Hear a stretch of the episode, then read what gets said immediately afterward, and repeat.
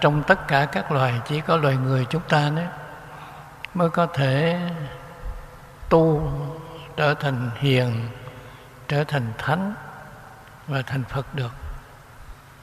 Còn các loài khác thì không tu được. Nhưng mà khi được ờ, làm người rồi đó, thì lại được gặp phật pháp mà tu hành thì đây là cái việc khó hơn tại vì quý vị thấy, ở trên thế giới thì chúng ta có trên 5 tỷ người. Nhưng mà cái người được gặp Phật pháp và biết tu hành thì cái này không bao nhiêu. Gặp Phật pháp mà biết tu hành chứ có người gặp Phật pháp nhưng mà không biết tu. Rồi chúng ta cũng không có kết quả gì, cũng cho nên cái chỗ này đó ta tính đó, là một ngàn người tu thì may ra được một người. Tức là được gặp Phật pháp một ngàn người nữa thì may ra được một người. Đây là cái điểm quan trọng nhất. Nhưng mà được một người đó tức là sẽ thâm nhập được vào trong cái thế giới của Phật được làm quyến thuộc bồ đề của các vị Bồ Tát cho nên từ đó trở đi thì đời đời kiếp kiếp chúng ta sanh ra được gặp Phật Pháp và được gặp các bậc thiện tri thức hướng dẫn chúng ta tu hành cho nên không đọa nữa vì vậy đó, mà ở trong cái kiếp này đó, chúng ta được làm người rồi, thì quý vị cố gắng mà thực tập cái pháp của Đức Phật để rồi nữa mình thâm nhập được vào trong cái dòng thác trí tuệ của Đức Phật thì đời đời kiếp kiếp nó cứ như vậy mà đi lên thôi. Tức là sanh ra là thường mình sanh ra cái chỗ có Phật. Hoặc là có các vị Bồ Tát lớn mà họ hướng dẫn chúng ta. Thì bữa nay đó thì chúng ta đọc tới cái phần mà danh hiệu của Đức Phật thì bữa trước là chúng ta đọc được cái danh hiệu mà Như Lai, ưng cúng, chánh biến tri minh hạnh túc thiền thệ, thế gian giải, vô thường sĩ, điều ngự trượng phu, thiên nhân sư, Phật, Thế Tôn. Thì như vậy đó là mười hiệu, ừ, mười hiệu, mười hiệu của Đức Phật. Cho nên đó, bây giờ nếu chúng ta quy y á, chúng ta quy y thì ta nhắm vô cái chỗ này, này ta nhắm vô cái chỗ mà mười hiệu này nên chúng ta quy y để chúng ta không chạy ra ngoài. Thì bữa trước thầy đã giảng về mười cái hiệu này rồi trong đó nó có mấy cái mà quan trọng nhất là cái hiệu thứ nhất của ngài là như lai tại vì à, đức phật là như lai. Cho nên khi mà chúng ta khởi lên một cái niềm tin đối với ngài, thì ngài hiện hiện vào trong tâm chúng ta được. Đây là cái điểm quan trọng nhất. Mà ngài hiện vào trong tâm chúng ta được thì làm cho cái nỗi ưu phiền của chúng ta nó tan biến mất đi. Rồi chúng ta sáng được, chúng ta giải quyết được việc nên trên cái bước đường tu của thầy đó thầy nói là sở dĩ mà ít mắc phải những cái sai lầm mà tu được cho tới ngày nay là thầy được 80 tuổi rồi. Thầy đi từ 12 tuổi mà bây giờ 80 tuổi rồi nhìn trở lại đó, thì thấy mình ít sai lầm hơn những người khác. Vì những người khác đó, thì thầy thấy đó, đó vì sai lầm đó, cho nên một là chết rồi. Hai đó, là trường hợp bệnh hoạn nửa chừng tu cũng không được. Ba là bị nghiệp nó dẫn đi. Ờ, phải ngưng nửa chừng chứ không đi tới được nữa. Thành ra thầy nhìn trở lại thầy thấy mà đi suốt được một cái cuộc đời của mình thì đây là việc rất khó. Thì chỗ này đó là nhờ thầy có cái niềm tin ở đức phật mạnh mà Đức Phật hộ niệm tới được. Cho nên mỗi lần gặp những chuyện khó khăn và nguy hiểm ấy, thì trong lòng thầy thầy chỉ nghĩ tới đức phật thôi. Nghĩ tới đức phật ấy, thì bây giờ đến đức phật hiện vào trong lòng thầy được. Cho nên thầy tin đức phật là tin cho đó. Tại khi ngài hiện vào trong lòng được á, thì nó có những cái hiện tượng lạ mà xảy ra cho mình. Hiện tượng lạ mà thầy thường gặp thì đây là cái điểm quan trọng nhất. Bây giờ như thầy ờ, định đi cái chỗ đó để làm một cái việc đó. Nhưng mà khi ờ, thầy nghĩ tới đức phật thì đức phật hiện vào trong lòng thầy, hiện vào lòng thầy. Đó. thì tự nhiên là thầy sẽ có cái quyết định mà không sai lầm bây giờ quyết định nên đi hay là không nên đi? À, thầy nên quyết định nên đi thì đi được. Quyết định không nên đi thì cái chuyện này bỏ không đi. Ừ.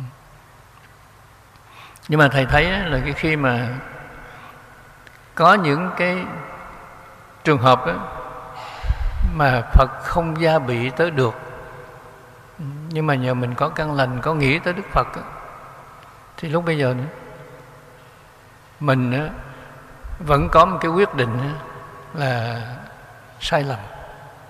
Nhưng mà rồi cũng không đi. Hỏi sao? Thầy quyết định sai lầm là thế này. Như thầy hứa với một cái chùa nào đó, thầy tới đi giảng kinh cho chùa đó. Ừ. Thầy đi tới đó để giảng kinh, đã hẹn với người ta trước rồi. Người ta chuẩn bị đầy đủ hết rồi. Thì bây giờ đó ở trong lòng mình mình thấy bất an đi. Tức là khi mà phật gia bị tới nó làm cho mình thấy thấy bất an, mình cũng không muốn đi. Mình thiệt đó là không muốn đi. Mà không muốn đi đó, thì bây giờ đó thầy mới nghĩ cái, mình đã hứa với người ta, phải không? Mình hứa với người ta xong rồi. Mà bây giờ đó, mình tự bỏ đi đó. Mình hứa rồi mình không đi thì cái này không nên. Người quân tử thì không nên làm chuyện này.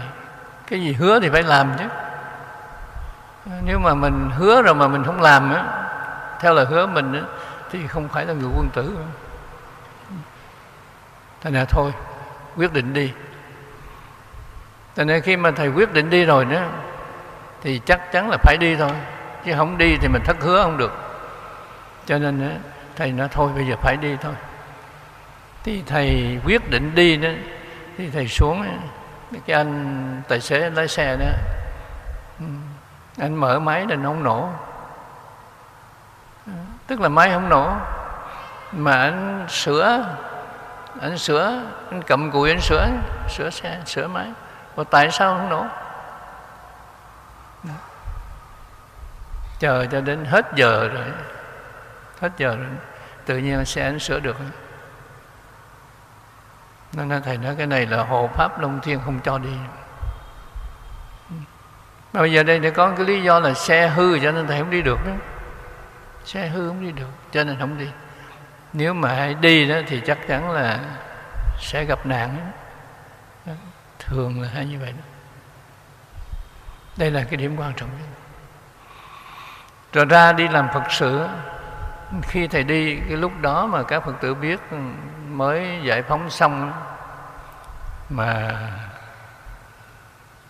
lúc đó là chưa có trạm bán xăng phải không mà mỗi một lần muốn đi đâu nữa là phải đi mua gom xăng của người ta lại. Ít nhất cũng được hai canh xăng mới đi. Đây là trường hợp đặc biệt vậy đó nhưng có cái điều lạ, thầy thấy này nè cái xe thầy thì nó cũ kỹ như vậy cái xe giờ thầy còn để kỷ niệm ở đây. Xe đó là coi như là sử dụng trên 40 năm rồi. Nó còn giữ đây. Thì ở đây á, mà thầy đi á, tận xuống cà mau á, lúc đó đường còn xấu lắm á. đi suốt ngày đi xuống dưới. Rồi giảng xong rồi từ cà mau thầy đi về nữa thì về tới chùa ấn quang à, về tới chùa Ấn Quang nữa thì tự nhiên là máy nó không nổ nữa. Tại nên nếu mà nửa chừng mà xe thì nó hư như vậy đó, thì thầy chẳng biết làm sao. Đấy, về tới chùa rồi nó về tới chùa là nó tự nhiên chết máy rồi đây thầy nói. Thành ra đáng lẽ là xe mình nó hư nửa trường rồi nhưng mà hộ pháp long thiên đưa mình đi tại cái tâm nguyện mình như vậy đó. Cho nên phật hộ niệm tới hộ pháp long thiên ấy, giúp đỡ. Cho nên cái việc đều qua hết. Đây là trên bước đường tu đó mà thầy tin đó, là hãy lòng thành của mình nghĩ tới đức phật thì đức phật liền gia bị tới cho mình. Mà khi đức phật gia bị tới rồi được á thì bây giờ hộ pháp long thiên người ta hỗ trợ cho mình đây là điểm quan trọng. Thì các ngài hỗ trợ có nhiều mặt lắm. Kinh nghiệm thầy thầy thấy vậy. Tức là về cái mặt vô hình thì mình không thấy được. Nhưng mà về cái mặt thực tế trong cuộc sống thì thầy nói là những cái người mà thầy gặp phải đó, đáng lẽ là cái trường hợp những người này họ sẽ sẽ xử sự với mình không tốt vì họ đã có ác cảm với Phật giáo rồi. Sự thật vậy. Nhưng mà trong lúc đó tại vì thầy nghĩ tới Đức Phật. Thầy nghĩ tới Đức Phật bằng thì tự nhiên thầy thấy cái đối tác này nữa họ tự thay đổi thôi. Họ tự thay đổi cái cái thái độ của họ, cái lời nói của họ. Thì thầy nói cái này cũng nhờ hộ pháp long thiên mà gia hộ tới cho nên mới khiến có những cái trường hợp đặc biệt như vậy. Cho nên cái danh hiệu như lai đó là khi nào mình có lòng thành đó, thì cái trường hợp đó tự nhiên ngài gia bị tới được cho mình thì mình có thể đây là điểm quan trọng nhất mà tất cả các phật tử nên nên suy nghiệm rồi để cho mình tu hành. Tại khi mình không được gia bị tới thì thầy nghĩ đây chắc mình thiếu cái niềm tin và thiếu lòng thành mà đa số phật tử của mình thì cái trường hợp này chấp phải. Cho nên cứ nghe chỗ này hay, nghe chỗ kia, giỏi thì tự mình tới. Rồi tới cuối cùng mình hay bị hay bị cái quảng cáo nó lôi cuốn mình. Cho nên cái niềm tin mình không vững. Ờ, cái thứ hai nữa đó là của đức phật. Đức phật có một cái đặc tính này mà đức phật dạy mình. Tức đức phật có hai điều. Những cái gì đức phật nói thì cái này đức phật đã làm. Mà đức phật ờ, nói những cái điều ngài đã làm. Và ngài làm ờ, những cái điều ngài đã nói nữa. Cho nên mình quan sát, mình coi kỹ. Quan sát, mình coi kỹ ờ, ừ, ở trên đời này nữa có những người họ xưng phật, họ xưng bồ tát họ xưng là thánh thần gì đó không biết. Nhưng mà mình coi cái này có, nó có tương ứng không? Những cái họ nói với thực tế này có được không? Trong cái thực tế, trong cuộc sống. Đây là cái điểm quan trọng nhất mà tất cả các tử chúng ta đừng phải mắc lầm. Tại vì họ nói và họ làm, hai cái này nó phải đi đôi với nhau chứ còn họ nói một bên mà họ làm một cách khác thì không được. Đó là cái điểm quan trọng nhất mà các phật tử chúng ta cần phải để tâm. Chúng ta quan sát kỹ rồi chúng ta thấy. Ừ. Hay là nói thực tế một chút nữa. Là khi ta bước chân vào đời đó, thì ta nghe và ta tin. Thì ít nhất người ta tin cái người mà thành đạt. Ờ, cái người thành đạt đó, thì ta có thể tin và theo họ được. Còn bây giờ đó, họ nói, làm cách này để có tiền, làm cách kia để có tiền, làm nọ để có tiền. Nhưng mà thực tế đó, mình thấy họ vẫn nghèo và vẫn khổ. Cho nên thường ở chỗ này ta nói là tin thầy bói, phải không? Cho nên mấy ông thầy bói thì ta thấy họ không làm được gì hết nữa. mà họ chỉ bói thôi, phải không? Đó, cho nên không tin. Tin những người mà họ đã thành đạt nên trên bước đường mà tu học của thầy đó, thầy thường quan tâm tới này. À, những vị hòa thượng tôn túc thì thầy rất kính trọng. Là tại sao vậy? Là họ đã trải qua một cái giai đoạn dài. Họ tu năm ba chục năm rồi nhưng mà họ thấy từng bước họ vẫn đi lên được. Thì chỗ này ít nhất mình cũng tin được Phật đây là cái điểm quan trọng tức là họ có cái quá trình và họ làm được cho nên ờ, cái nói với cái làm này nó phải nó phải tương ứng với nhau. Ừ. Đó, đó là cái trường hợp và danh hiệu Đức Phật. Thì bây giờ nữa từ cái chỗ này rồi nữa, cái danh hiệu 10 hiệu này đó ừ, ta lại hồng danh pháp ta dịch lại hồng danh ấy, sám hối đó thì ở trong hồng danh sám hối này nó có nêu lên là 88 danh hiệu Phật. Ừ, thành ra 88 danh hiệu Phật. Ban đầu đó thì người ta chỉ lại có 53 vị Phật thôi. Tức là khởi đầu từ Phật Phổ Quang, Phật. Cho tới Đức Phật Thích Ca Mâu Ni là 53 53 vị Phật. Nhưng mà sau này đó, về tu theo tịnh độ cho nên người ta thêm vô đó là 35 vị Phật nữa. 35 vị Phật đó, tức là từ sau Đức Phật Thích Ca là Kim Cang Bất Hoại Phật. Kim Cang Bất Hoại Phật. Mà cho tới cái là Pháp Giới Tạng Thân A Di Đà Phật. Thì quý vị lại hồng danh để nhớ cái chỗ đó. Đã thêm 35 vị nữa cộng lại là 88 vị. Thì ở trong 88 vị này đó mà hai cái danh hiệu quan trọng nhất đó, là ta biết đó, đó là Phật Thích Ca và Phật Di Đà. 53 vị ở chặng đầu này đó, thì Đức Phật Thích Ca là cái người đứng cuối này. Và 35 vị sau đó là Đức Phật Di Đà là người đứng cuối này. Ừ. Thì ở trong hai cái danh hiệu này đó ừ, mà ta quan tâm tới nhiều nhất là tại vì Đức Phật Thích Ca là giáo chủ ở cõi ta bà này. Mà chữ Thích Ca của Ngài đó nó mang cái tính cách là vạn năng. Vạn năng tức là Ngài làm được hết tất cả. Khi mà nói như vậy đó, thì ta có tin được không? Đương nhiên là có những cái điều kiện để mà chúng ta tin. Ta tin Đức Phật. Tại vì thầy nói như cái người mà sau Đức Phật vào khoảng 600 năm, tức là Chúa Kitô, phải không? Tức là Chúa Kitô đó đó cái khi mà phải vác thánh giá đó tức là bị đóng đinh rồi đó. thì sau đó lần lần người ta mới tôn ngài lên làm thánh. Ừ. Cho nên chết rồi người ta mới tôn làm thánh. Ừ. Mà thực á, là Chúa Kitô đó phải mất chết rồi nữa vào khoảng độ 100 năm sau nữa. Thì cái cái đế quốc La Mã này nó mới coi ngài là Chúa ấy. thì cái trường hợp này là khác. Còn trong cái cuộc đời của ngài đó, thì cái trường hợp này quý vị biết là rất khó khăn. Còn đức phật chúng ta là khác chỗ đó. Thế nên đức phật của chúng ta thì sao?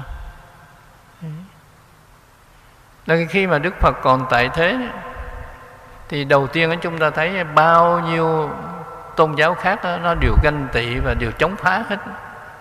Nó ganh tị chống phá đức phật. Tại vì trong cái thời mà của đức phật đó, đã có tới 94 cái giáo phái rồi tức là 94 cái ông giáo chủ rồi. Đây. thì cái trường hợp này đó là tất cả các cái ông giáo chủ này đó là họ thường chống với nhau. Thì đương nhiên đó đối với đức phật nổi lên họ chống. Nên trên bước đường tu đó chúng ta nhận thấy Hòa thượng Thiện Hoa khi còn sanh tiền nữa Hòa thượng nói Có tài thì phải có tay. Những người ngu muội ai mà nói chi phải không? Đấy. Tức là vì mình có một cái gì trội lên đó, đó. Cho nên những người ta mới Mới chỉ vào mình ta chống. Hay nói một cách khác này Ta bảo là cây mà nó lên cao lên đó, Thì trường hợp này nó Nó hứng gió mạnh. Nó bị cái, cái sức cản của gió mạnh được. Cho nên bị chống phá là cái này. Nhưng mà có một cái chống phá đó đó mà vượt qua được đó, thì cái này đó mới là Phật. Ở đây. Này.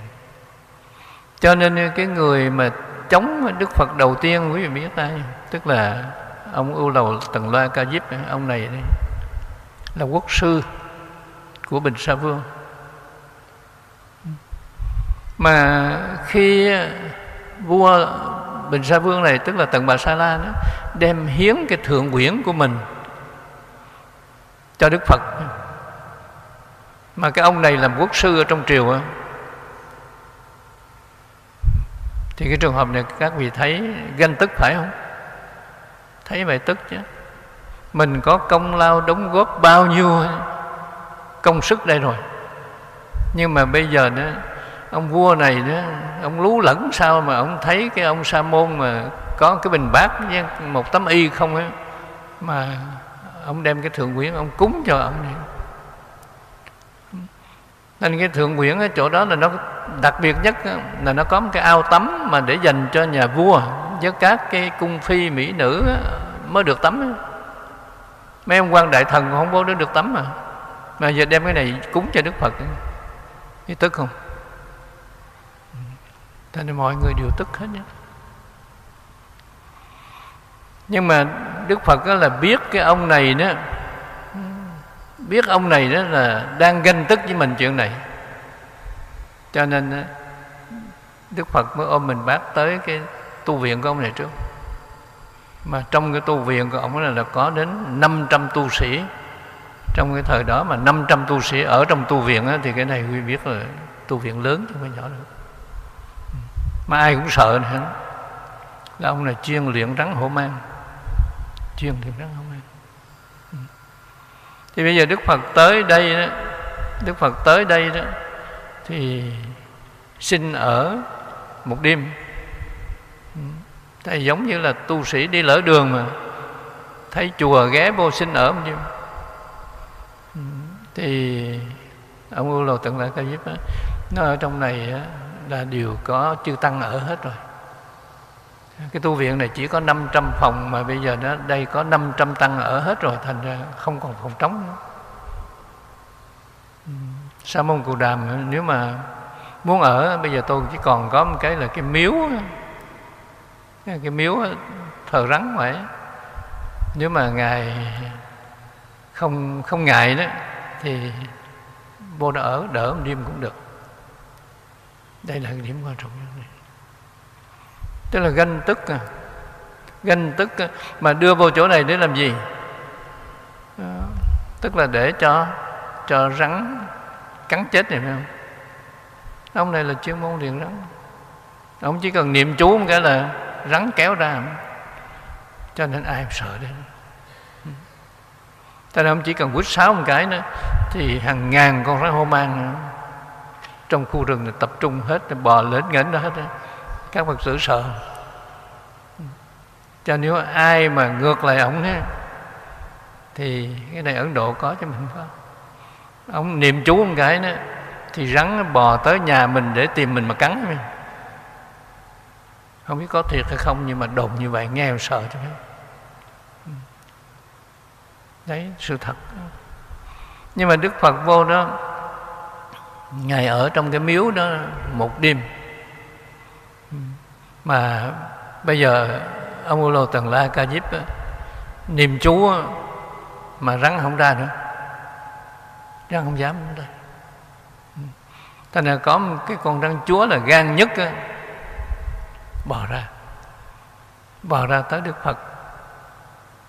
À, đức phật lấy tay xoa đầu và thọ kế cho nó, cho con rắn quy y tam bảo trước quy y trước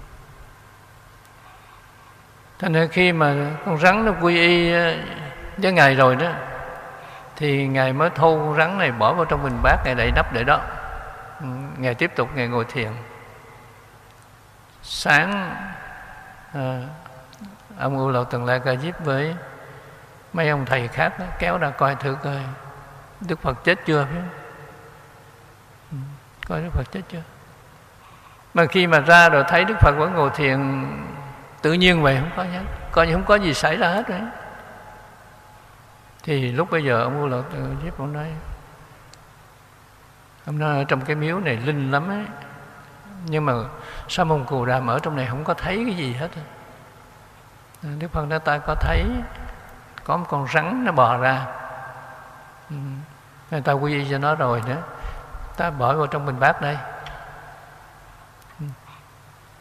Thành con rắn nó lớn nhá. Nhưng mà bây giờ đó Đức Phật bỏ trong bình bát Nó nhỏ xíu nó nằm queo ở trong cái bình bát đó.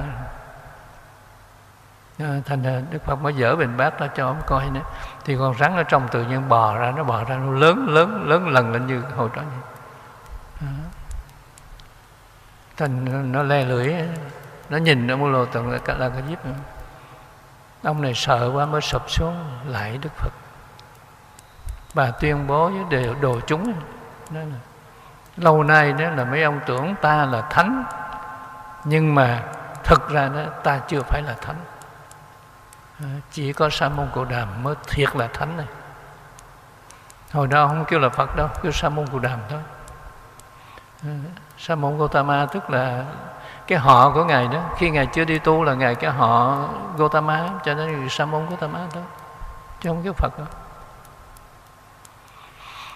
cho nên bây giờ ông mới lại Đức Phật và xin quy y với Đức Phật, làm đệ tử của Đức Phật. Và ông mới tuyên bố tất cả mọi người, ai muốn đi theo Phật thì đi theo ta.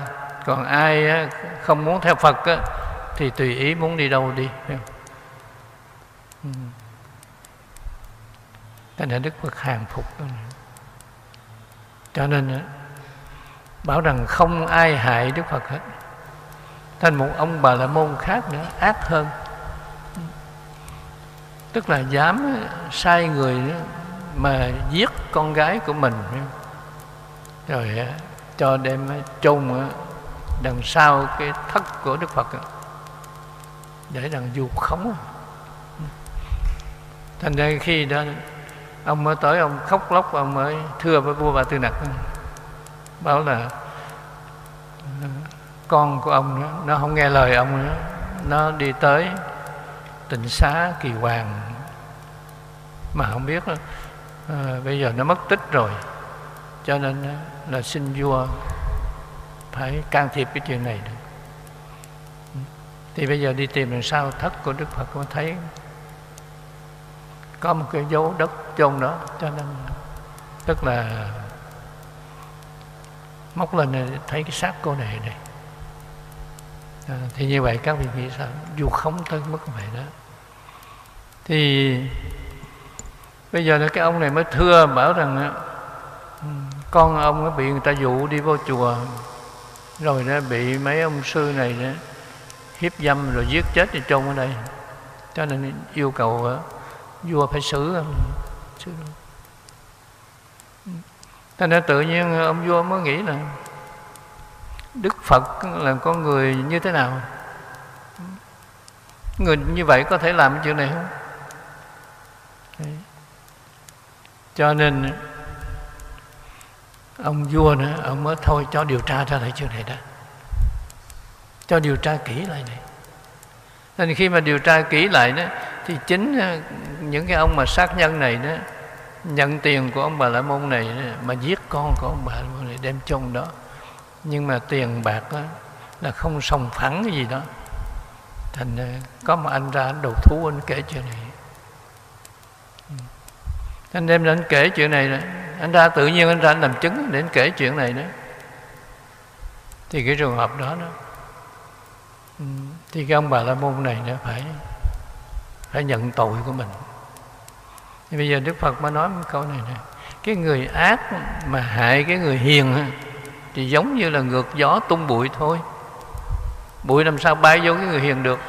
Cho nên trên bước đường tu đó, tất cả các phật tử chúng ta theo đức phật rồi nghĩ đó, mình làm con người không phạm lỗi lầm gì thì không thể nào ai đổ cái lỗi lên cho mình được hết. Sợ nhất là mình có lỗi. Sợ nhất là mình có lỗi. Chứ không sợ là người ta du quan cho mình đâu. Các phật tử nếu theo đức phật tu là phải Tại người ta có du quan cho mình thì rồi cũng có người minh quan cho mình thôi. Không sợ cái này. Nhưng mà sợ mình có lỗi lầm thực Thì cái lỗi lầm này đó, Đôi khi mình không thấy được. Mình không biết được. Tại mình nghĩ là không có lỗi, Nhưng mà thiệt ra là lỗi. Đây, sợ nhất là chỗ này. Tức là cái sai lầm của mình hay là cái trường hợp đó, cái lỗi này ngay như trong đời này mình không có làm. Nhưng mà đây là tiền nghiệp, tiền kiếp của mình còn đấy cho nên tất cả các thứ nên nghiệm cái này. Nghiệm cái lỗi đời trước của mình chứ. Bây giờ đức phật nói là nhìn vô trong cái cuộc sống hiện tại này của mình, mà mình biết cái đời trước của mình như thế nào rồi. Tại vì mọi người theo Đức Phật, hết lòng với Đức Phật. Đức Phật nói là, tại vì ở trong tiền kiếp, nhiều kiếp ngài không có lỗi lầm gì hết. Mà chính những người đi theo Đức Phật hôm nay đó là quyến thuộc bồ đề của ngài đó ngài đã từng cưu mang giúp đỡ dạy dỗ, mà ngày nay họ trưởng thành cho nên sanh trên cuộc đời này nữa. Tuy là mang cái xác khác rồi, nhưng mà ở trong lòng nhìn thấy còn nhận ra được đây là ân nhân của mình. Cho nên vua Tần Bà Sa La đem cúng cho Ngài cũng như thế. Mà ông cấp cô độc á, Mà đem cúng cái kỳ hoàng tịnh xá cho Ngài cũng như thế. Cho nên thì bây giờ tất cả các Phật tử chúng ta nữa Nếu căn cứ lời dạy Đức Phật đây mà ta nghiệm cái ta nhận ra liền. Cho nên có người sao mình thấy cái mình kính trọng liền. Mà có người mình thấy cái mình ghét liền phải không? Cái này là túc nghiệp. Tức là đời trước của mình đời trước của mình tạo phước hay đời trước của mình tạo tội đây. Cho nên đời trước của mình tạo tội thì bây giờ trong kiếp này nó phải trả cái quả báo này. Phải trả quả báo này. Đời trước mình tạo phước cho nên đời này mình có những cái điều tốt lành hơn, thì nên lấy cái điều tốt lành này nếu mà nhân rộng ra. Nên tu nữa chứ chứ đừng hưởng hết, biết không? Cho nên, cái khi mà ông ông vua tần bà sa la mà cúng cái thượng quyển này cho đức phật á ừ, thì bây giờ đức phật trong lòng của ngài là tốt, cho nên ngài nghĩ tới nè, ngài độ cái ông lưu lầu tần la ca diếp này nữa ừ, để đưa ông này về đây ở. Cái này lòng tốt của đức phật ừ. đây là cái điểm quan trọng nhất. đó tấm lòng tốt của ngài. Muốn cưu mang muốn giúp đỡ mấy ông này nè. Thấy mấy ông này tội nghiệp, tu. Nhưng mà không có người hướng dẫn đúng, cho nên nó tu sai rồi nữa. Thì từ cái chấp này sang cái chấp khác, lần lần khổ đau đi. Cho nên đức phật muốn tới cứu mấy ông này, muốn tới độ mấy ông này. Nhưng mà mấy ông này vì cái tâm ác độc ganh tị quá mà muốn muốn hại đức phật. Khi mà thấy cái lực đức phật mạnh quá như vậy đó, tự nhiên nó họ mới sanh ra cái tâm kính trọng. Khi mà sanh ra tâm kính trọng rồi đó thì Đức Phật mới nói rằng, bây giờ vua Tần Bà Sa La cúng cho tôi một cái thượng quyển như vậy đó, mà tôi thì có một mình, phải không? Thì tôi đâu có ở hết cái này, tôi đâu có sử dụng hết cái này. Mà bây giờ nữa 500 tu sĩ ở trong tu viện chật chội như thế này, thiếu thốn như thế này nữa thì tôi thấy, tôi thương. Cho nên giờ tôi muốn là giao cái này trở lại để cho cho mấy ông như vậy đó ở đi ừ. đây là cái điểm quan trọng nhất. Cho nên chỗ này đó, đức phật nói mình có phước rồi thì nên lấy cái phước này để tạo thêm phước nữa. Tây ngài có phước rồi cho nên được vua mới dân cúng cái tình xá này. Nhưng mà nếu mà ngài giữ nó làm của riêng thì cái này là rồi cũng mất thôi. Hết phước là mất. Không ngài không làm của riêng. Tại vì ngài đi tu đó, làm thái tử mà còn bỏ thành đi tu mà thì cái trường hợp này không muốn làm riêng rồi. Cho nên là lúc bây giờ lấy cái này để tạo phước có phước đó, mới dùng cái phước này tạo được. Còn khi mình không có phước đó muốn tạo quý vị tạo sao được? Có phước mới tạo được phước. Tức đời trước mình đã có phước rồi cho nên bây giờ sanh lại trong cái đời này nữa tùy theo cái phước tạo đời trước của mình mà cuộc sống mình hiện tại có. Nếu đời trước mình có tạo phước rồi thì đời này sanh ra nó thường á, mình sanh vô trong cái cái gia đình giàu có phải không? Thành nên mình có một cái sức khỏe tốt mình có cái ngoại hình dễ coi mình có cái đầu óc thông minh phải không? Ai mà kính trọng mình đấy này phước đời trước này nhưng mà bao nhiêu công tử vương tôn thầy thấy đó con nhà giàu á. Nhưng mà vì cha mẹ nó giàu cho nên nó chỉ lo hưởng phước thôi chứ nó không lo không lo tu, không lo học, không lo làm phước. Cho nên khi phước này hết rồi nữa là trở thành ăn mày ăn xin. Các vị thấy, tức là có phước nhưng mà hưởng hết phước rồi đó thì đọa. Còn có phước thì mình phải biết lấy cái phước này tạo thêm phước mới nữa cái phước đời trước mình có, cho nên đời này mình sanh ra mình hơn người ta. Thì bây giờ đời này có phước rồi nữa, thì tạo cái phước cho đời sau. Để cho đời sau mình sanh ra nữa. Thì cái này đời sau mình sanh ra mình có điều kiện tốt nữa. Chứ bây giờ hưởng hết phước rồi nữa, thì đọa phải không tức là sanh ra thì sao? Nghèo đói. Nghèo đói, bệnh hoạn, ngu dốt tật nguyền tất cả những cái này bây giờ đó muốn tạo phước cũng không tạo được nữa. Đây là trên bước đường tu. Cho nên đó, được phước rồi đức phật khuyên chúng ta nên tạo phước. Cho nên tất cả các phật tử chúng ta tu theo phật rồi đã biết cái này. Mà làm đúng như vậy thì sẽ có kết quả thôi. Ừ. Thầy nói thầy là sanh ra ở trong gia đình nghèo tức là không có phước đúng không? Sanh ở vùng biên địa hạ tiện, tức là ở nhà quê quê mùa. Đấy. thì cái này là không có phước, không có phước mới sanh ra trong gia đình nghèo, không có phước à, mới sanh ra trong một cái vùng mà chiến tranh biên địa.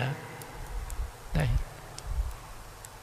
cho nên trên bước đường tu ta nhận nhưng mà biết tu rồi nữa thì từ cái chỗ này mình bứt phá mình đi ra đi lần lần lần lên.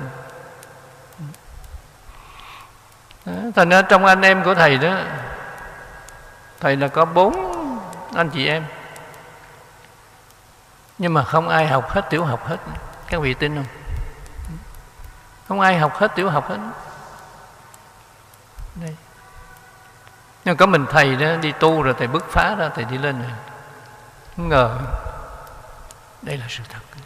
Cho nên nó có được cái này mình tạo thêm, có được cái này mình tạo thêm. Nhân cái này cứ tạo thêm lên. Thế nên tạo phước.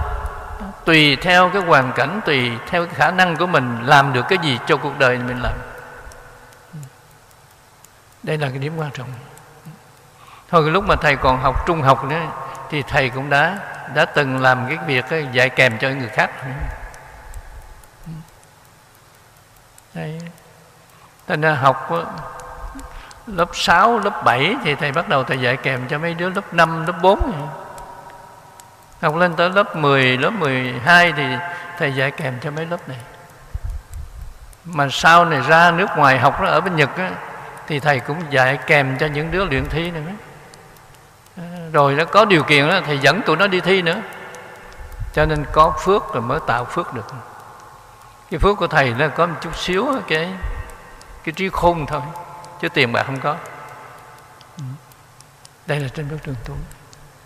Nhưng mà vì tiền bạc không có cho nên thầy quen cái tánh là xài kỹ. Thầy xài rất kỹ. Đây là cái trường hợp trên bước đường tu. Nhờ như vậy đó, mà cái thẳng dư mình còn mình có thể giúp đỡ được người khác. Bây giờ quen cái tánh đó rồi đó thì thầy không thể ăn được nhiều nữa, phải không? Thành một ngày thầy chỉ ăn được nửa chén cơm thôi, thầy không ăn thêm được. Quen rồi. Rồi giờ cái cơ thể này nó chịu được như vậy đó cho nên trên bước đường tu của mình nhờ như vậy đó mà nó dư ra. Từ nó dư ra làm cái này, nó dư ra làm kia, làm đó đây là cái phước, có phước mới tạo được phước. Đây là các phật tử nên biết. Vì vậy mà sau khi lại phật rồi lại phật rồi đó thì đức phật dạy mình. Dạy mình nên tu. Tu có hai việc, nhớ cái này. Cái việc thứ nhất là sám hối tội trước. Và nguyện không tạo tội nữa, phải không? Thứ hai đó là làm được công đức nên hồi hướng vô thượng bồ đề đấy ừ, đây là cái điểm quan trọng nhất. Tức là những cái mà mình tạo được đó, thì nên đem gửi vô cho Phật pháp hết. Để đặng đời sau ấy, mình sanh ra mình được gặp Phật pháp và mình có cái này mình dùng. Giống như là tiền ấy mà quý vị đem gửi ngân hàng rồi phải không? Thì bây giờ khi nào cần ấy, mình chỉ cần tới mình rút ra thôi. Nhưng mà ngân hàng ở trên nhân gian này ấy, thì chết rồi ấy, thì không không lãnh ra được nữa. Nhưng mà ngân hàng của Đức Phật ấy, thì nó không bị phá sản nó không bị mất. Ừ nhưng mà mình còn sống đây đó mà mình cần thì tự nhiên đó, ngài cũng cho người đem tới. Thế này chỉ điều động bằng cái tấm mình thôi. Cho nên có nhiều người đó thì nói sao thầy á cầu cái gì cũng được hết còn con cầu cái gì cũng không được hết? Các vị nghĩ sao vậy? Thầy mới nói là các phật tử nên tập tu hồi hướng ấy hồi hướng cái gì? Tức là thầy có bao nhiêu công đức thầy gửi cho. Cho cái kho vô tận của đức phật hết rồi. Cho nên bây giờ nữa khi nào thầy cần làm cái gì đó, thì phật cho người đem tới thôi. Phật cho người đem tới để làm cái này. Trên bước đường tu của mình mình gửi cho đức phật mình không cần chứng từ không cần chứng từ mà khi mình rút mình cũng không làm thủ tục chỉ trong lòng mình nghĩ tới đức phật, nói bây giờ con cần tiền. Tự nhiên ngài cho người đem tới. Đây đây chính bước tu. Còn các phật tử cầu không được là tại sao vậy? Các vị bắt trước người ta có tiền người ta gửi vô ngân hàng. Bây giờ người ta tới người ta làm thủ tục ta rút ra. Mình thấy người ta làm thủ tục ta rút ra mình cũng bắt trước tới mình để để rút tiền phải không? Được không? Có gửi thì mới có rút ra được chứ? Đấy. có đưa vào trong cái kho vô tận của đức phật đó, thì bây giờ trong đó mới lấy ra được. Đức phật có vô tận công đức mà. Đấy. cho nên gửi vô đó đi. Đấy. cho nên bây giờ lấy ra. Vì vậy đó mà thầy có soạn cái bài kế tiếp theo sau khi chúng ta lại phật. Cái bài này là cũng bài của thầy dịch ra tại vì thầy đọc trong chữ hán thầy thấy hay nhưng mà các phật tử mình không hiểu. Đây là cái điểm quan trọng nhất. À, thì cái bài đó là gì? Chư Phật Thế Tôn trong khắp mười phương, chư Phật Thế Tôn hiện hữu trong đời tất cả các ngài. Thương xót chúng con hoặc con đời này, hay là đời trước, nhiều kiếp xa xưa đến tận ngày nay, tạo ra các tội. Hoặc tự mình làm, hoặc bảo người làm, hoặc thấy người làm xong, sanh lòng quan hỷ. Tất cả các tội hoặc có che giấu hoặc không che giấu, đoán đạ địa ngục ngạ quỷ súc sanh nơi chốn biên địa nghèo khổ đọa đài tất cả tội này cầu xin các ngài cho con sám hối. Đây một một câu rất quan trọng. Bây giờ mình đi theo phật mình quy y rồi mình lại đức phật rồi. Lại hết chư phật rồi. Lại xong rồi các ngài hỏi bây giờ con lại mà con cầu cái gì? Thấy không? Mới kể cái này ra cho các ngài nghe chứ kể đức phật nghe nè. À, tội của con này đời trước mà, nhiều đời trước nè. Làm cái này làm cái kia làm cái nọ đủ ngập đầu. Tôi ngập đầu nữa. Cho nên bây giờ đức phật cho con sám hối. Con nguyện làm tôi cho đức phật. Ừ. Nên ta nói đi tu là làm tôi cho đức phật. Làm tôi cho đức phật. Ừ. Thành ra ngài bảo trợ cho con để trả tất cả các cái cái, cái nợ kia đi cái tội kia đi rồi con ở đây ở đợi cho ngài suốt đời trả chừng nào hết cái này thôi phải không? Trả cho hết cái nợ này thôi. Cho nên đi tu là nghĩ vậy. Đi làm tôi cho đức phật, gọi là ở mướn ở mướn đức phật. Thì đức phật đó là ờ, tốt lắm con. Ở đây thì được trả giá gấp đôi ở ngoài. Ở ngoài con làm một ngày bao nhiêu thì trong này đó thì Phật trả cho con gấp đôi, nhớ như vậy hôm nay được hưởng gấp đôi. Còn thêm cái nữa đó là cơm ăn chỗ ở thì cho không. Các vị thích không? Đấy. cho nên tu cái này mau lên. Thầy nhờ hiểu cái này và thực tập cái này mà cuộc đời đi nhanh hơn. Thầy đi tu này thầy ở chùa này tức là cơm ăn khỏi trả tiền chỗ ở không khỏi trả tiền nữa. Tất cả không có tốn đồng bạc nào hết. Nhưng mà bây giờ nữa cứ thầy làm được bao nhiêu ở đây đó cho đức phật đó, thì ừ, ngài chấm công ngài ghi vô. Đây trong sổ công đức có ghi sẵn hết rồi. Mình không cần nhắc tới chỉ làm thôi. Nhưng mà nhớ có một điều này. Ở trong kinh pháp hoa bảo là nghèo nhưng mà không có hèn chứ đừng làm cái người mà hèn hạ. Cái người hèn hạ gọi là tu giả. Tu giả. Tức là làm thì không được việc gì hết mà chỉ đòi hướng lương. Đòi hướng lương cao. Cái này chết rồi. Đấy, thành ra nhiều ông thầy đi vô chùa tu vô ở chùa ở không làm gì hết mà chỉ thích hưởng. Này cạn hết đức phật không dung. Còn vì mình làm nhưng mà mình không hưởng. Tức là tu vẫn kham khổ thôi. Dầu có bao nhiêu của cúng dường đi nữa thì thầy đem thầy cúng cho mấy thầy khác hết. Chứ còn thầy bữa trưa chỉ có bình bát này thôi chứ. Tất cả đồ ăn nằm gọn trong bình bát này thôi chứ không có gì hết. Nhiêu đây thôi. Đây là trên bước đường tu của chúng ta đấy à, cơm này của đức phật cho đây. Chỗ ở này khỏi trả tiền đây. Không tốn gì hết. Cho nên mình được bao nhiêu công đức á, mình hồi hướng vô thường bồ đề. Cho nên đức phật chứng minh cho mình để mình sám hối hết cái tội kia. Tại sao vậy? Là tại vì mình tu rồi đó thực tu rồi đó thì lúc bây giờ cái tâm mình gắn liền với chư Phật cho nên mình được chư Phật che chở. Mình gọi là chư Phật phò hộ cho mình cho nên tất cả cái cái quan gia nghiệp chướng này nó không theo, nó đòi được. Nó không có đòi được nữa. Thầy nói cái đơn giản nhất. Bây giờ quý vị có nhiều nhiều cái mà thiếu nợ thiên hạ nữa. Mà bây giờ nữa, mình được á, phải không?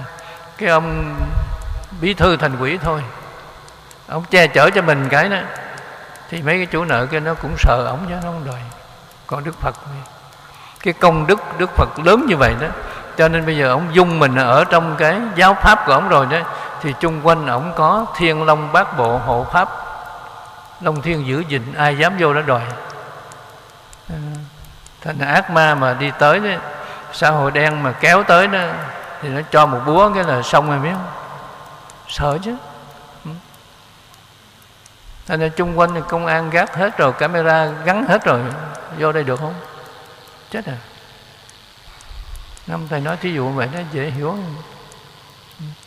Bây giờ chỗ này đức phật nói là có thiên long bát bộ à, đức phật nói thôi bây giờ cho nó tu cho nó công quả cho nó làm phước. Đấy tạo đấy. Cho nên à, tất cả những cái tội mà con đã tạo đó đó bây giờ con không dám tạo nữa. Xin đức phật à, bảo lãnh dùm cái này con đi thành ra mấy người mà chủ nợ của mình nó quan gia nó kéo tới đó. Đức phật là ờ, để cho tôi trả cho. Phải không? Đức phật là người bảo đảm cái này không có mất đâu. Bây giờ nó không có gì hết.